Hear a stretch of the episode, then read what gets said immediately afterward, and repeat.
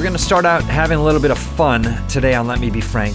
Bishop Caggiano, as you may know, is an avid follower of astronomy. And just recently, NASA released some incredible pictures from the James Webb Telescope. So, we're going to talk about that for the first segment. In the second segment, we'll talk about the Holy Father's new apostolic letter on the liturgy. So, keep it right here. We're on your radio at 1350 AM and 103.9 FM, and always at hand on your phone with the Veritas mobile app. If you don't have the app, you can get it at the Apple App Store, the Google Play Store, or at veritascatholic.com. And thank you very much to our sponsor, Foundations in Faith. Foundations in Faith embraces innovative approaches to funding pastoral care programs in the Diocese of Bridgeport. Resources focus on energizing lifelong faith formation and discipleship and fostering a commitment to justice and accompaniment with our most vulnerable. From seminarians to retired priests, from baptism to last rites, from suburbs to inner cities, the reach is broad and the impact is meaningful. For more information, visit them on the web at foundationsinfaith.org. All right, welcome back, everybody, to Let Me Be Frank on the Veritas Catholic Network. It is, I am Steve Lee, and it is my great pleasure, as always, to introduce Bishop Frank Caggiano. Steve, good to see you. Excellency. Uh, Even though I can't see you today recording for some reason, but that's another story. I, you look like the uh, the colored bars on uh, the TV yes, when it doesn't work. Yes, when the TV goes out. yep. well, uh, so we do have some serious stuff to get to in the second half of the show, mm-hmm. but uh, but before we get to that stuff, mm-hmm. I-, I know, and many of our listeners know, that you are an avid follower of astronomy, mm-hmm. and recently. NASA released some incredible images from the James Webb Telescope. Mm-hmm. Mm-hmm. So I'd love to hear, you know, your take on it. Maybe we start with what is the James Webb Telescope, and then. Yeah, it's uh, well. First of all, let's just take a step back. I, I, am very much on a on a personal level love astronomy because I love to have my mind stretched, sometimes blown away, but stretched.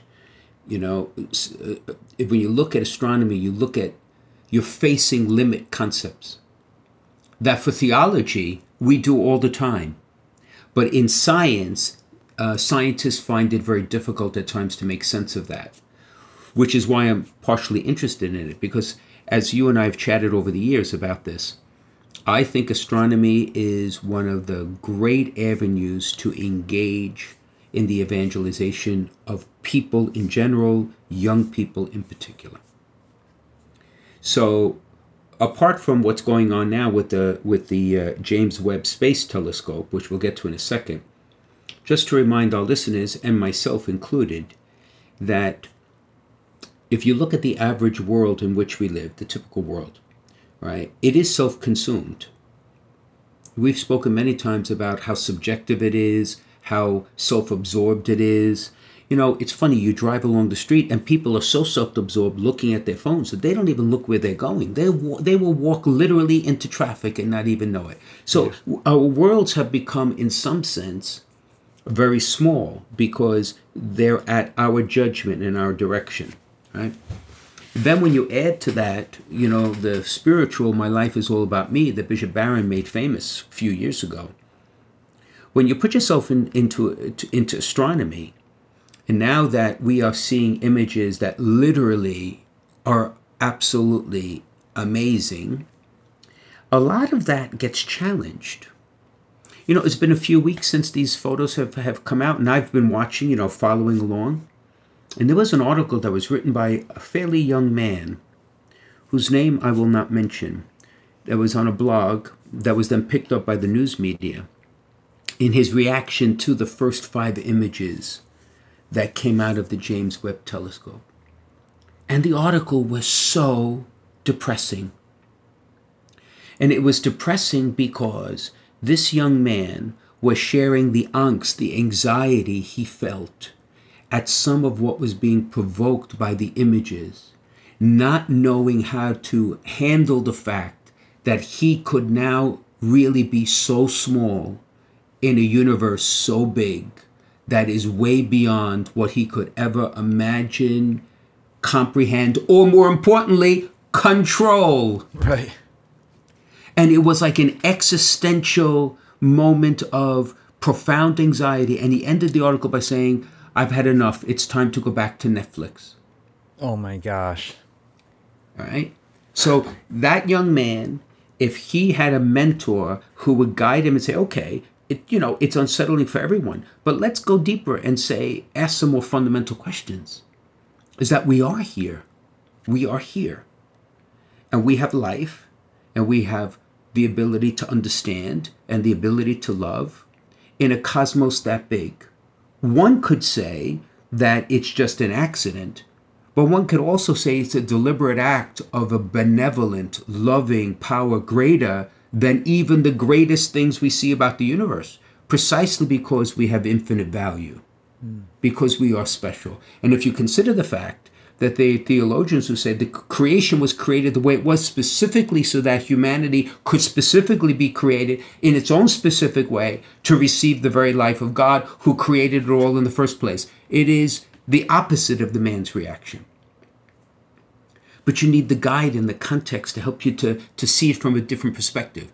Because abandoning what the world is telling us without an alternative can be very scary we're the alternative, right? Mm-hmm. Mm-hmm. That's why I love astronomy because it forces people. You know, it's like the pandemic. If I could draw a, a very silly analogy, we for gen- a generation tried to show people our Catholic schools and asked them to take a second look at Catholic schools. And they didn't do it because there was inertia, because they were comfortable, because they didn't want to upset their kids, because they were, you know, they were very familiar with what they had. And then the pandemic came, what did it do? It just drew us into a tizzy. So people were forced to say, well, what do I do? And those who came to our Catholic schools, many of them liked what they saw. They were forced to take the second look. And when yes. they actually did it, they're grateful and they stayed. So this is forcing everyone who goes into it to take a second look at all the presumptions they have of life. Okay, yes. end of homily. That's why I love this stuff. Okay. Well, it, it sounds like it was a wake up call for that young man that he's not the center of the universe. Right. But but is there anybody in his life who could help him see yeah. the alternative? Is what I wonder about. Yeah. Right. Gosh. Because in the end, it's all about wonder and awe, the seventh gift of the Holy Spirit. It's to see the grandeur, the greatness, to see the inf- to, to to struggle with the idea of infinity, and not be overwhelmed by it, but to just be fascinated by it, right? To be able to sense that you do have a place and it's a benevolent place, it's a safe place, it's a loving place, but it's bigger than me. Yeah. Right? Yeah. And and uh, it, lots of us have lost that sense of being fascinated or being blown away, if we would say, by something. So, whoa, wait, wait, wait, how do I even respond to something like this? Yeah. So There's, the James Webb Telescope. I'm yes. sorry, you going to say no, no, no, please, Steve? Excellency. No. James Webb. No, so the James James Webb is named after an astronomer. I believe the, he was most prominent in the 1960s. He had a controversial background, but we'll leave it at that.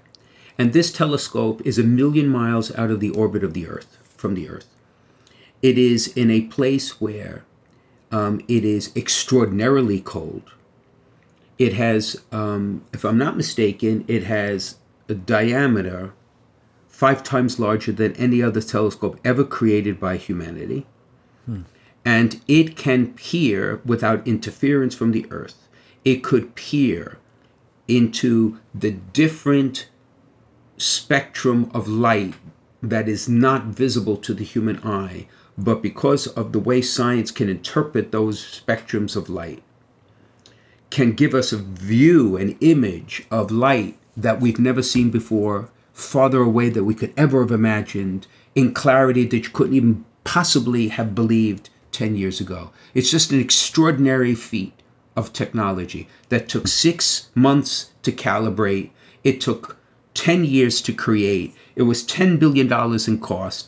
And 78% of all Americans believe is, is all money well spent hmm. in the latest surveys precisely because of what it's revealing to us. Yeah. So you, you may remember a couple of weeks ago, the president revealed one of the five images one day before because I guess he wanted to get the limelight and you know kind of like right. And it was uh, a very large galaxy. It was the deepest image ever received in the universe. So it was a galaxy that scientists have hypothesized now and are looking for peer review to confirm. A galaxy that is 13.3 billion light years away in its light, which means we are receiving light that's 13.3 billion years old, or the galaxy is only 300 million years after the Big Bang. Wow. Now, interesting. Two things. Very interesting. Number one, very interesting. Most people need to remember that when the singularity, whatever we call that, blew up in however that happened, the initial universe was still dark. There was no light. And it was only when, through the forces of gravity and dark energy, that those that, that the gases that were created began to coalesce, that the first stars ignited. So again, from a point of faith, we hear in the book of Genesis that God created the light. Well, that's exactly what happened in what they call the cosmic dawn. So there was a period when the universe first blew into existence where there was no light. So even if it's 300 million years, we, I'm not sure how much farther back we could go because there would be no light to see. Uh, yeah.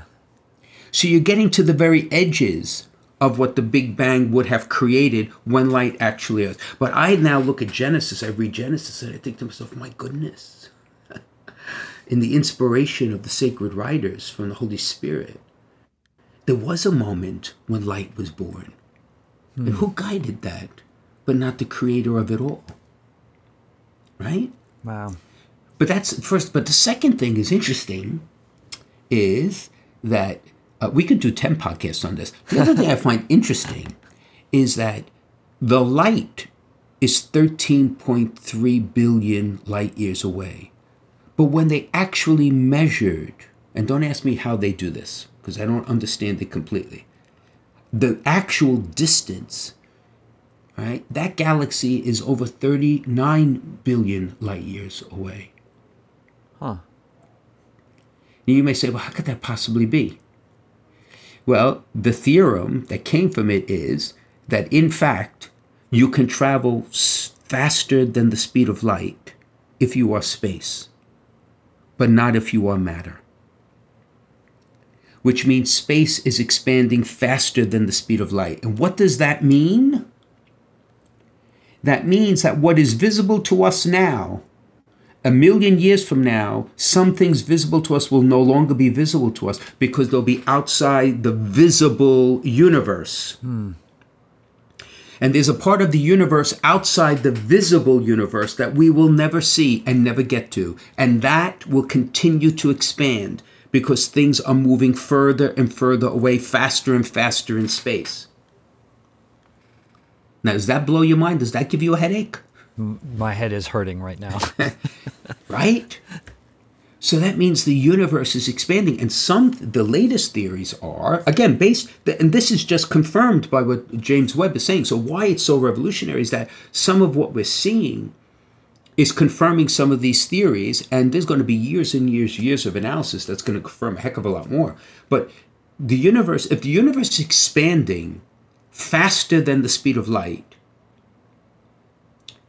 then right now there is the computation that the universe is 90 billion light years across, of which we could not see two thirds of ever.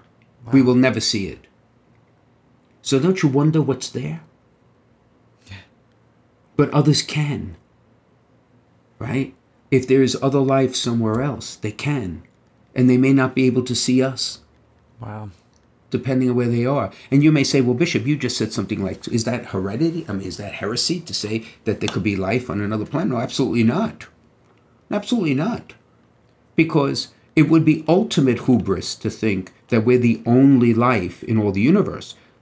But it equally doesn't challenge my Christian faith because I believe Christ is the creator with his Father and the Spirit. And I believe he is the definitive Savior of all creation, not just humanity. So, in the end, how that salvation has worked out and how they have come to know Christ, well, I have no idea. But that they would have to to be saved, yeah, that's Christian revelation. So I just think it's amazing. It's just, eh, the whole thing is just absolutely amazing to me. How just these few images. So, what are the other images? Okay, so you have Stephan's quintet, which are these five galaxies appearing as if they are dancing, but actually they are colliding with each other. And so you have thousands of of um, naturally, I'll take that back. You have millions, perhaps billions, of stars interacting with hundreds and hundreds of billions of planets, literally forming into eventually, in some point in time, a single galaxy from five. And then you have the sun, Southern Ring Nebula, which a lot of people I'm sure have seen, which is this beautiful, I'm sure you did too, like this brownish, bluish yes. cloud. Yeah. Right? And that cloud are the gases that coalesce to form stars. So that's what the universe looked like after the singularity blew up and all of that. Con- so I think to myself, God is infinite, God is eternal. All of that, everything I just described, um, happened for God in a single instant. See, for God, there is no past and there is no future. God is eternal. That means everything is now for God. That alone makes me feel very small before God. And then I think to myself, that God took on a human life in Jesus Christ. What's the human response then to Jesus and the claim we have in him? I mean, it defies description, it defies language, it defies it, it, anything I could express to think that God, who created all this, has guided all this, continues to, came into our world like us. Right? Yeah. It yeah. It's astonishing. Which is absolutely astonishing. And it's so bold a claim in some ways that maybe in light of astronomy, people who dismiss it, who are unthinking secularists, who are just consumed with Netflix, maybe this is the opportunity to give them a, a, little shake and say, whoa, whoa, whoa, there is much more here, ladies and gentlemen, for you to reflect on. Yes. And Steve, there's just, uh, uh, as we kind of summarize this conversation, there's two things I just want to point out. The first, again, to, to stretch the mind, that image that we spoke about, that first image that was produced, is the equivalent of what is behind a single grain of sand that you could hold on the tip of your finger and hold out your hand right in front of your face. So, whatever is hidden by that one grain of sand is what's reflected in that first picture with literally millions of galaxies. So, could you imagine how big the universe is? Number one. Number two, uh, recently, uh, you know, again, in these shows that I've been watching, it's fascinating that with the idea now that the universe is expanding eternally, and the universe is expanding faster than the speed of light, and of course, expanding eternally raises a question that scientists don't want to ask, which is what does that really mean? Yeah. Okay. But there will come a day, there could come a day, when at night, when you look up into the sky, you will see no stars. Because everything oh. will have traveled so far away that there would be no light in the oh night word. sky. And then you look at the book of Revelation and you think about, you know, the coming of the judgment, right? Of where the light will be perpetual in heaven and everything else will be in darkness. It's fascinating. Oh, wow. oh, Even science tells us that. wow. It, the discovery of things Mm-hmm. like this, or the um, the the the dissemination of knowledge of things like this, and and you know images like this, it really, if it doesn't get you to, like that young man that you referenced in the beginning. I mean. Oh yeah.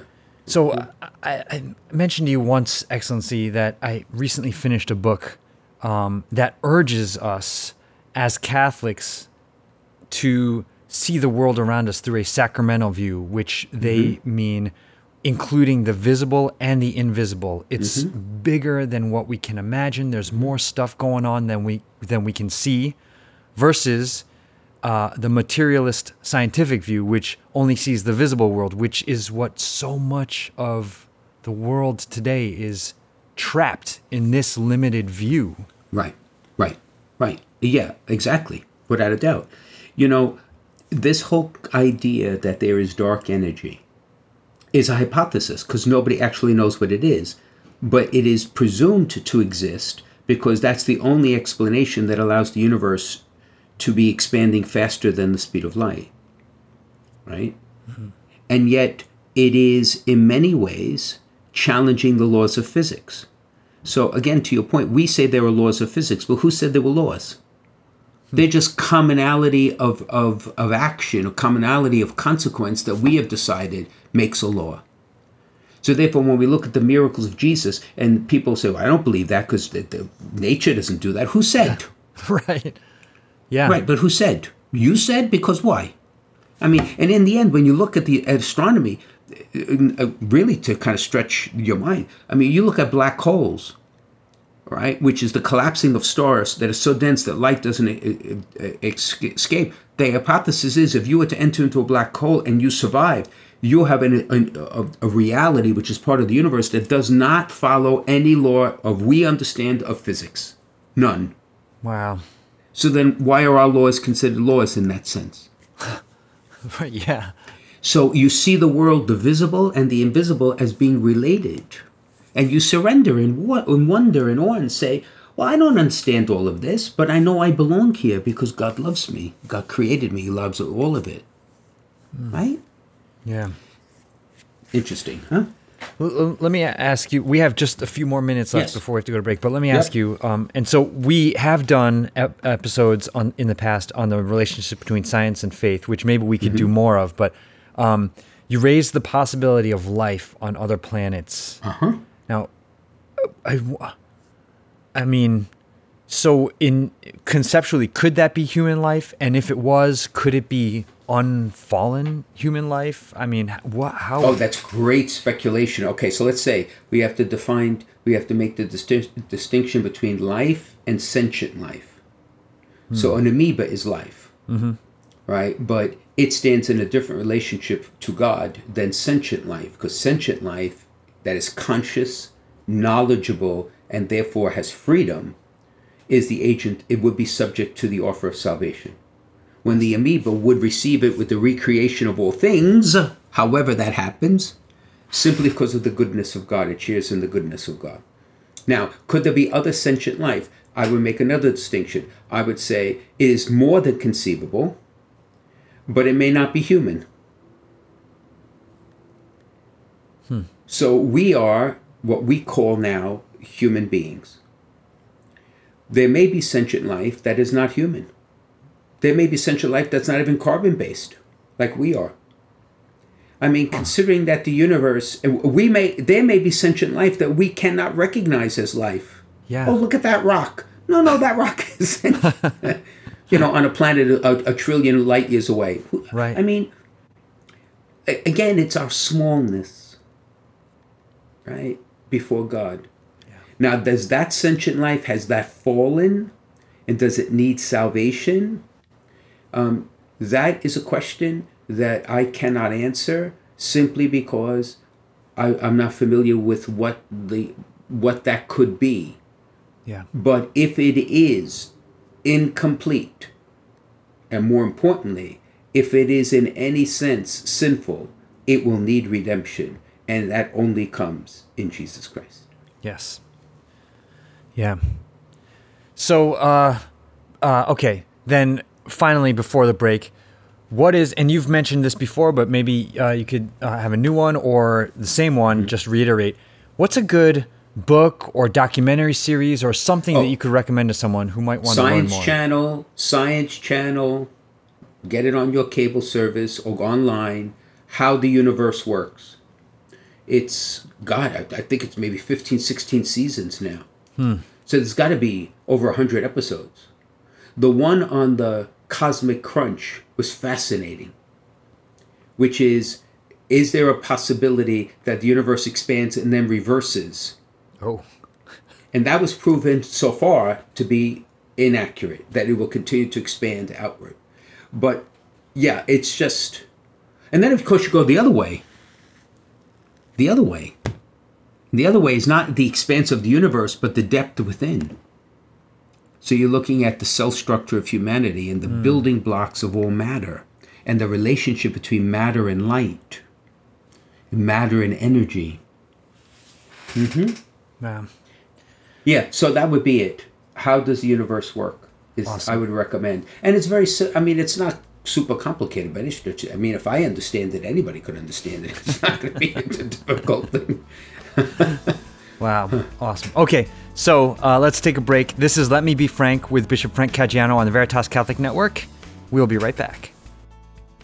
If you're concerned about your end of life plans, searching for a Catholic cemetery, or have loved ones who are buried in one of the 14 Catholic cemeteries throughout Fairfield County, now might be a good time to begin planning for yourself or for other family members. Call one of our family advisors at 203 742 1450 and select option 5 to leave a message or visit www.ctcemeteries.org. Many people don't realize that they can be buried with their deceased loved ones, even if all of the family's in ground plots have been taken. The Diocese of Bridgeport Catholic Cemeteries provides in ground burials, as well as columbarium and mausoleum options. This makes it possible to unite your family together in the same cemetery, and it's an opportunity to build a bridge for your family back to the church. Talking about this issue is not easy, but pre need planning makes your wishes clear, reduces cost, and helps your family avoid difficult decisions at a time of grief and loss. You can start your planning now by contacting one of our family advisors at 203 742 1450 and select option 5 or visit www.ctcemeteries.org. We can guide you through the options, regulations, and considerations to help you make the best decisions for your family. The number is 203 742 1450 and select option 5 or visit www.ctcemeteries.org. All right, welcome back to Let Me Be Frank on the Veritas Catholic Network. Excellency. Okay, so uh, that space is a fascinating topic. We've got another differently fascinating topic here. Yes. Uh, on June 29th, the Holy Father released an apostolic letter called Desiderio Desideravi. Nice. well done. I've been practicing. There's, I can't do it a second time though. Uh, but uh, you know, there, there there has been a lot written and said about this letter um, from very many different angles, and so you know, I wonder if you could just kind of give us some context and, and walk us through how, how we should view this. Well, uh, first of all, I would recommend that everybody read it because it is a theological, pastoral reflection on the meaning of the liturgy, most especially the celebration of the sacrifice of the Mass. And I think it is the Pope's providing a larger context to last year's norms on regulating the uh, what we used to call the extraordinary form of the Mass.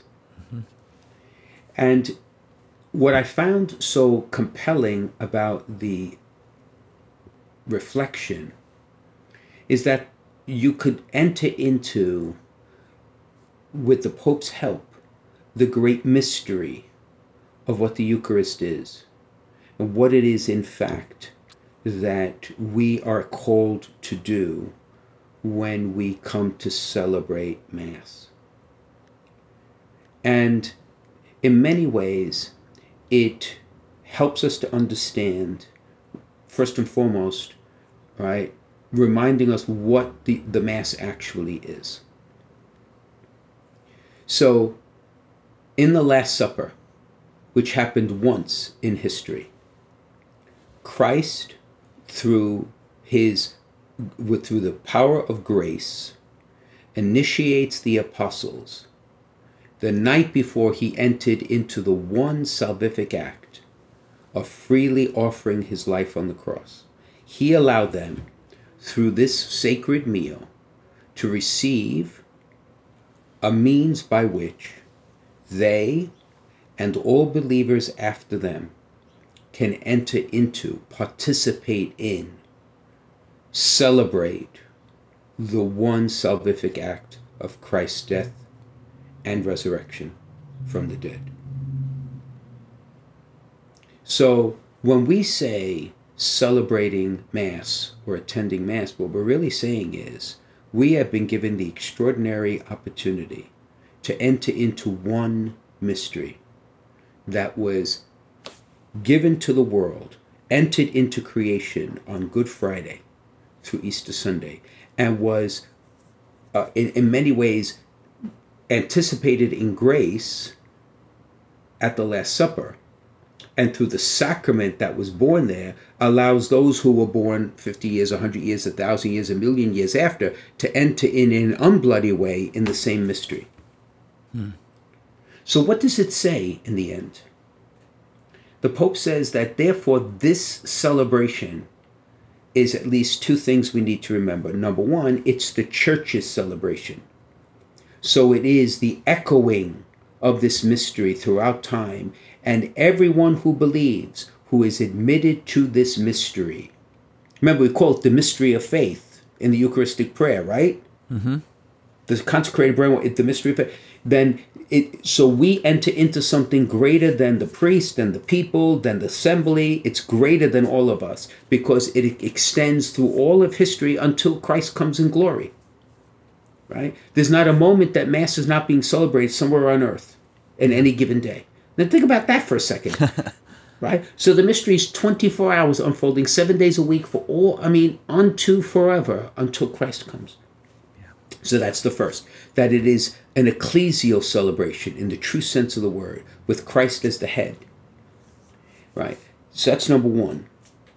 And therefore, number two, there is a humility and an awe that you come to it, but there's a, uh, a, humility that it's not a possession.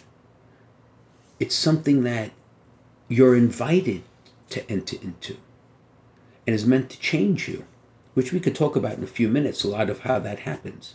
Yeah. But I think most Catholics forget that, right? When they go to Mass. They go to Mass. What's going to Mass? I mean, what, right? I mean, it's in the end, it's it's you're, you're being molded by a mystery. You're being transformed by a mystery a mystery who is jesus christ and his death and resurrection. That's what goes on. So every yeah. time you come to mass you're coming to calvary. You're coming to the empty tomb. It's as if there was no history in between. Yeah. How many people do you know of see it that way? Right. As an uh, yeah as an obligation even instead of a uh, I don't know, opportunity. Um, a, a privilege. Yes. It's a privilege. It's a privilege. Uh, and know, just being there is a privilege. Even if yes. you don't receive Holy Communion because you can't, for whatever reason, you still receive the spiritual graces. Yes. Right? That the Lord can give you by just being there. Yeah. Mm-hmm. The, um, the, uh, the Holy Father um, really has an ability to phrase things in such a beautiful way. Mm-hmm. And he has some really beautiful reflections on the Mass in this letter. Mm-hmm. And I just, you know, uh, I guess I, this is actually related to uh, our, our, previous discussion. He pointed out that um, modern people have lost the capacity to engage with symbolic action. Correct. Right. Right, because symbolic action doesn't mean false action, doesn't mean make believe action. Symbolic action uses a symbol, okay, an act, a ritual, something, as a vehicle for not only receiving grace, but affecting that which it signifies. So, in a very literal, concrete, materialistic world, there are signs galore, very few symbols. In theology hmm. and in the mystery of faith, there are many symbols and a few signs. So we make the sign of the cross. But when we talk about true symbols, then they invite us into a reality. They're like the, the doorway into a reality that they are, in a sense, the bridge to. But it's the reality that we're being invited to share. Yeah. So we use the symbols of bread and wine, all right, in the sacrifice of the Mass. It's Christ's sacrifice of the Mass that we enter into in His praise of the Father. So it's a, a prayer of thankfulness. We enter into Christ's thankfulness, right? But but that's not bread and wine. That's mm. the point. mm-hmm. Yes. It looks like it, but it's not. It is the body, blood, soul, and divinity of the crucified and risen Lord. Yeah. So yeah, the, a person who doesn't believe just sees it as a sign, and, and sadly, there are some Christians who just see it as a sign. Even more sadly, there are some Catholics who see it as a sign, but it's not that. Yeah, it's not that. In in in the Holy Father's um, does correct me if I use any wrong terms here, but in his desire to um, find unity in the Catholic Church mm-hmm. through the liturgy, Mm-hmm. Um, we, you know, we know that uh, a year ago he issued uh, his motu proprio Traditionis Custodes.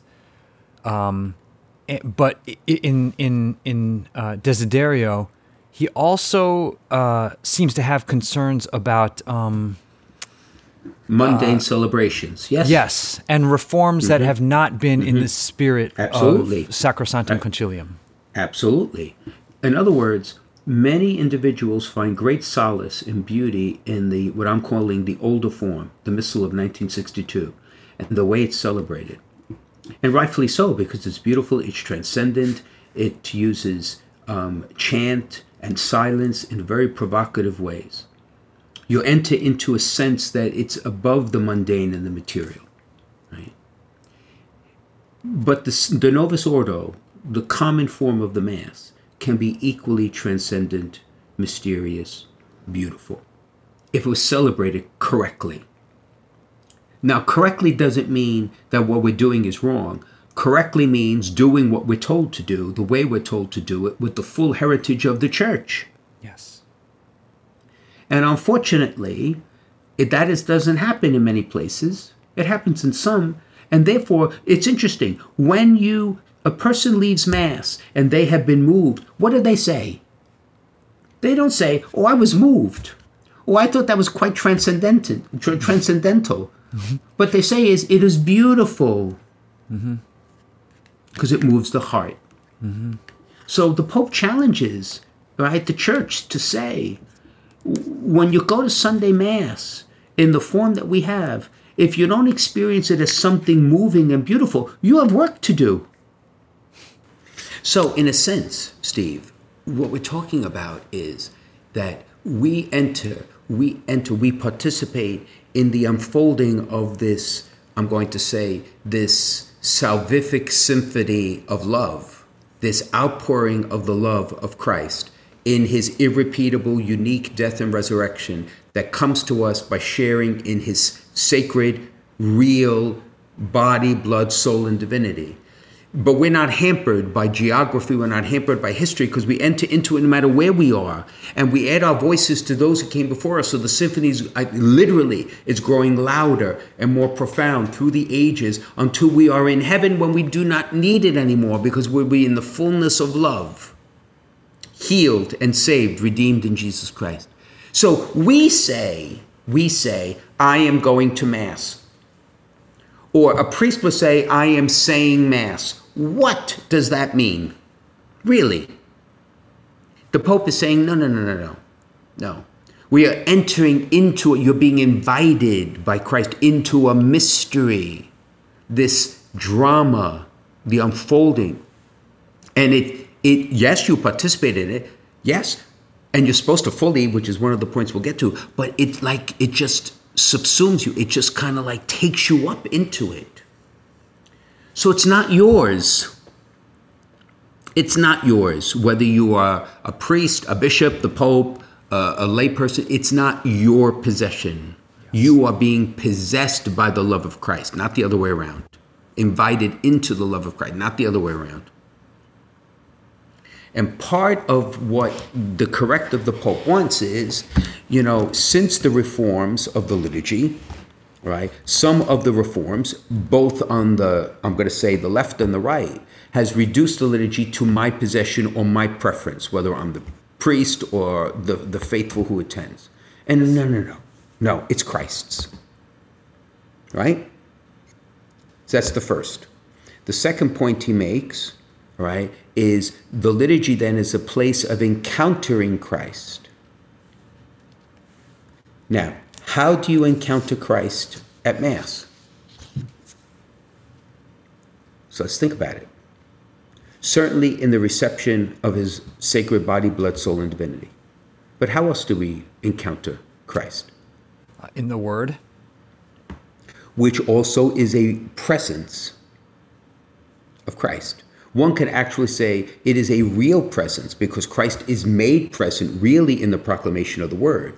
But it is different than the Eucharistic presence where you actually consume the real presence, not just spiritually, but physically, which we talked about already. Where else? Uh, I guess in the um, community because we are the body of Christ. With the mystical body of Christ. So now let's talk about that for a second. Right. Who's the body of Christ? All believers.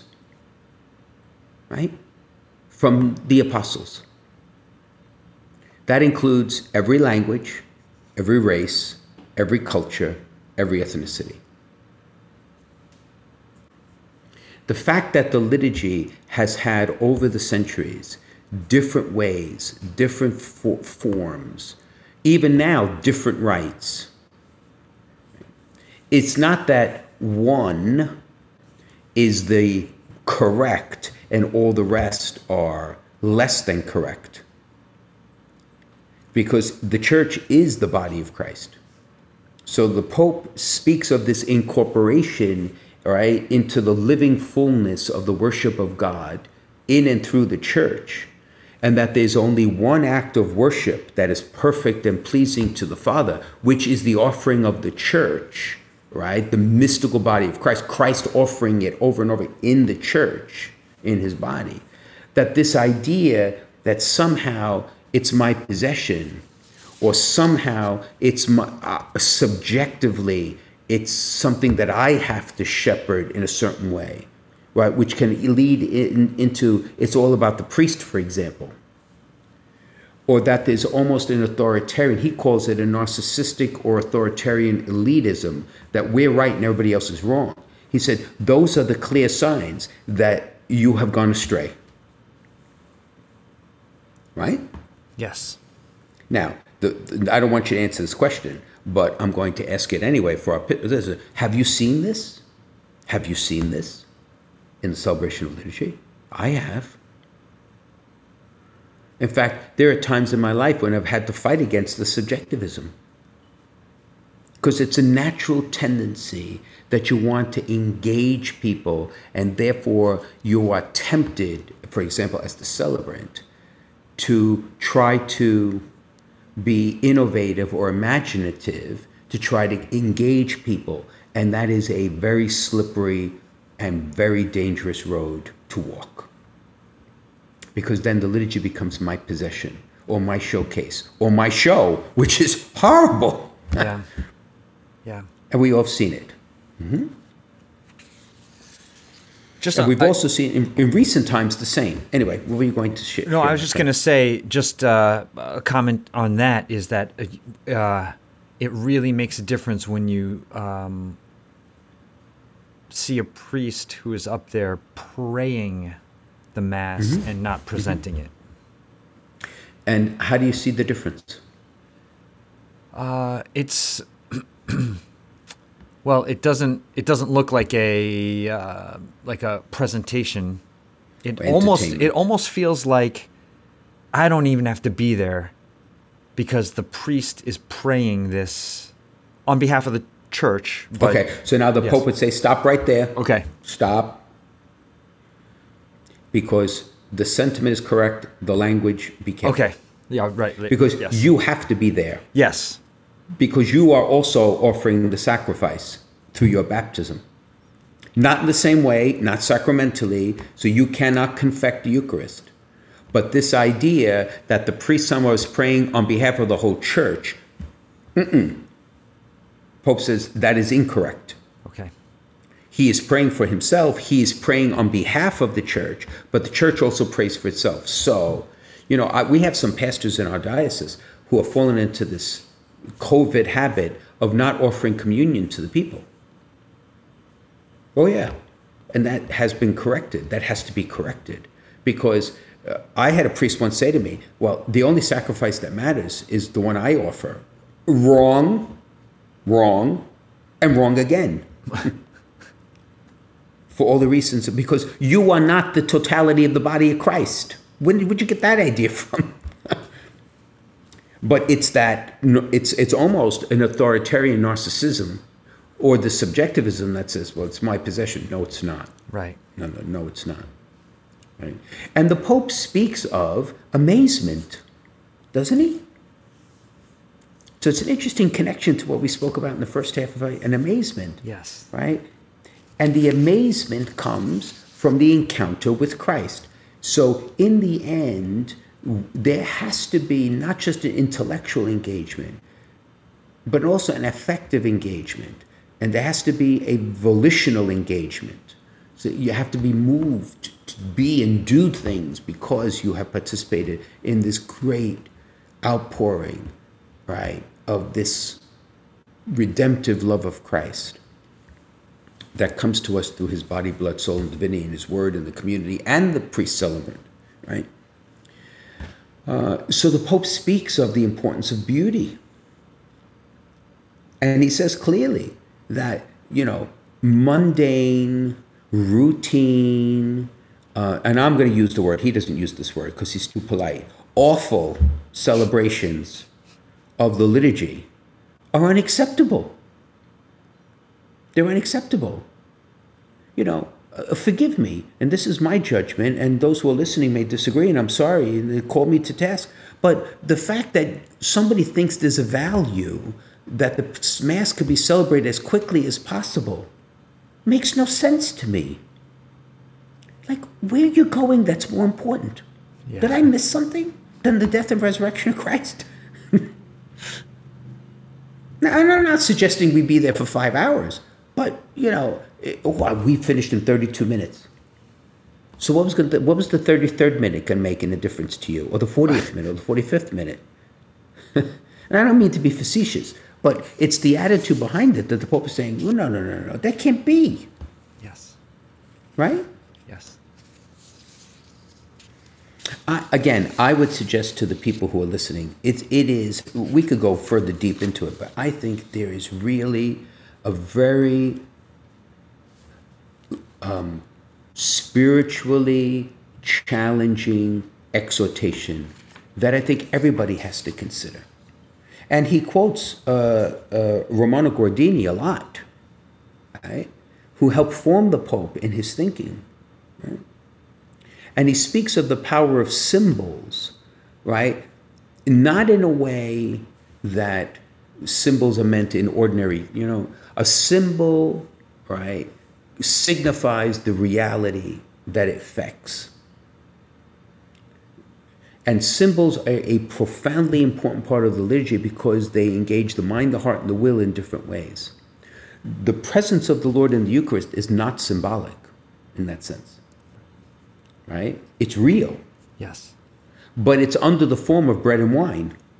So it's not human flesh and bl- human blood that we're drinking, right? It's the body, blood, soul, and divinity of the of the crucified and risen Lord. But it's real. So from Article 48 on, to almost towards the end, he talks about what he says the ars celebrandi, which I'm going to say is the the art, the way of celebrating mass, Yes. both for priests, for participants who are the congregation, for those who assist in the liturgy in the liturgical ministries. There has to be a rewaking, a, a, a rebirth of the mystery of it, of the beauty of it, of the fact that it's not my possession, that it's not entertainment, that it's not engagement like you would on Broadway. It's a mystery that's supposed to captivate you and take you into the encounter of Christ. So, gesture, words, silence, he speaks of the importance of silence. You know what I find is interesting, Steve? I have now intentionally, when I celebrate Mass, to the extent that I can, after Holy Communion, sit at my chair for one selfish reason and one liturgical reason. One selfish reason is while everyone who has received Holy Communion has had the time to reflect, I have not. Yeah. Because I'm giving out Holy Communion. So I'm being a little selfish in some way. But I need a few minutes to recollect on what just happened in my own personal life. But the second is to force everyone at a moment when everyone is at rest for the body of Christ to reflect on the encounter we just had. And in many places, that doesn't happen. Yeah. Or it's filled with the communion hymn, which is lovely. But there's no, no substitute for the silence where, and what I see is people become are initially restless, and then there's a silence. That's the moment of encounter at Mass. That's extraordinarily important. And it's there in the ritual. But how we celebrate, how often does it happen? Right? Yeah. So he, he also then takes to task the assembly and he says, How are you going to have an encounter if you don't prepare minutes, many minutes before the actual celebration begins? How can you be ready for an encounter with Christ if you're arriving just as it starts or even late to the event, to, to, Yes. to, to the mystery of the Mass? Right? How, how do you allow the graces to enter into your soul as your body literally starts digesting the Eucharist? If you're out the door like uh, a bat out of Hades, mm-hmm. right? And off to where? I don't know where, wherever you're going. How many people actually prepare themselves in a way similar to the priest who is going has the sacred duty of preaching on the word? How many of us actually read the scriptures before you come to mass so that you hear them in proclamation a second or third time Right. so that the Lord can speak to you in his encounter? See, he mentions all that. And I think it is a beautifully appropriate challenge for everyone in the church to do that, Yeah. right? And in some way, shape, or form, you know what? One of the takeaways I had from this was um, I remember as a little boy having a missal, right? Because we were just changing over from Latin into English.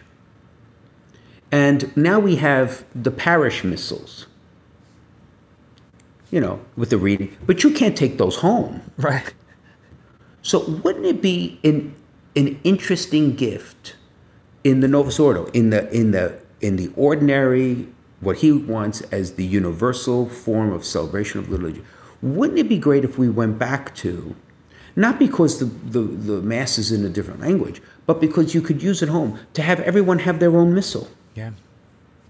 in English so that you could read the sacred scriptures, just like a priest does with the lectionary, a few days before Mass and pray over them or reflect on them. Uh, I think that should come back as a usage for everybody. Yeah. Magnificat has that. Yeah, So If you subscribe to that, yeah. Exactly. Right, exactly. Or if you want your own that you're not disposing every month, then wouldn't that be a great Christmas gift to be able Yeah. to give somebody, right? Yeah, definitely.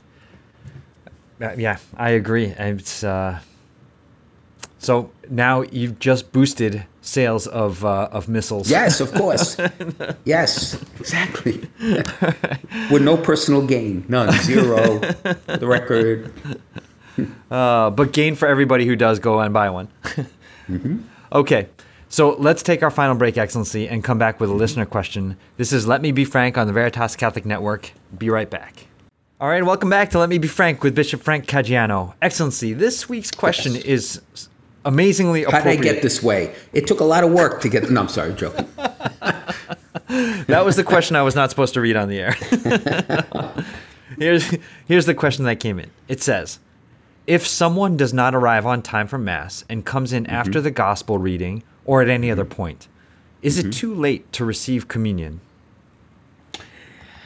Okay, I remember as a child growing up that what was taught to me was if you have not, if you have, if you have uh, arrived at Mass after the proclamation of the gospel, that technically you have not attended Mass. Now, it may sound very legalistic, but the but the understanding behind that is the liturgy of the word is the necessary preparation for the liturgy of the Eucharist. You encounter Christ in his word so that your heart can become supple and able and ready to receive him in the more profound moment where you literally are ingesting the body, blood, soul, and divinity of Jesus. So, my question, my response back is let's not take it from a legal point of view, let's take it from a, a, a personal point of view if you if you have not yet been able to, if you have not prepared your mind and heart to receive the Lord in the Eucharist by missing that part of the Mass, why would you think you are ready to receive the Eucharist? Yes. Begin again, because it's not a possession to be received, it's a mystery to enter into. And to be possessed by the Lord in that act, to be taken up by the Lord Himself, so there are many incidences in the gospel where people said, Lord, don't come to my house. I'm not ready. But I still have a relationship. I still want you. Right? And when I'm ready, right, then Lord, I am not worthy that you come under my roof. Only say the word, my soul shall be healed. Yes. It's not really a question of worthiness. It's a question of your readiness to receive the graces that are going to be given to you. Does that make sense? Yeah, it makes sense. And to your point, Excellency, and even before the break, you, you should actually probably not try to walk in just right before the procession. You should no. come a few minutes early so that you can really prepare yourself. Because by the time you settle yourself in and and and take a deep breath and your heart rate drops, you're at uh, the homily. Yeah. yeah. Uh, you know, actually, so I'm glad Mary Ellen sent that in because uh, it actually brings up a, a question for me, if you don't mind. Not at all. So a couple Saturdays ago, I was out exercising, and then I ran directly to the church uh, for confession in my sweaty T-shirt and shorts. And okay, we always dress for mass: collared shirts, long pants, you know, long skirts, yeah. wh- whatever. Um, but so I guess I was standing there, and I felt a little guilty standing in the church online for confession, all sweaty and grubby. I know I wasn't going to mass, but I was in the presence of the tabernacle. So, yes. am, am I being correct in feeling that way, or am I being scrupulous? Well, I would say this: um, if the choice was uh, not to go to confession because of how you looked, I think you chose the better portion.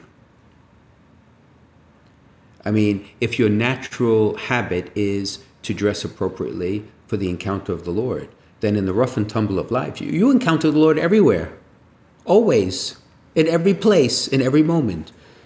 So I think you've chose the far better portion, in my estimation. Okay.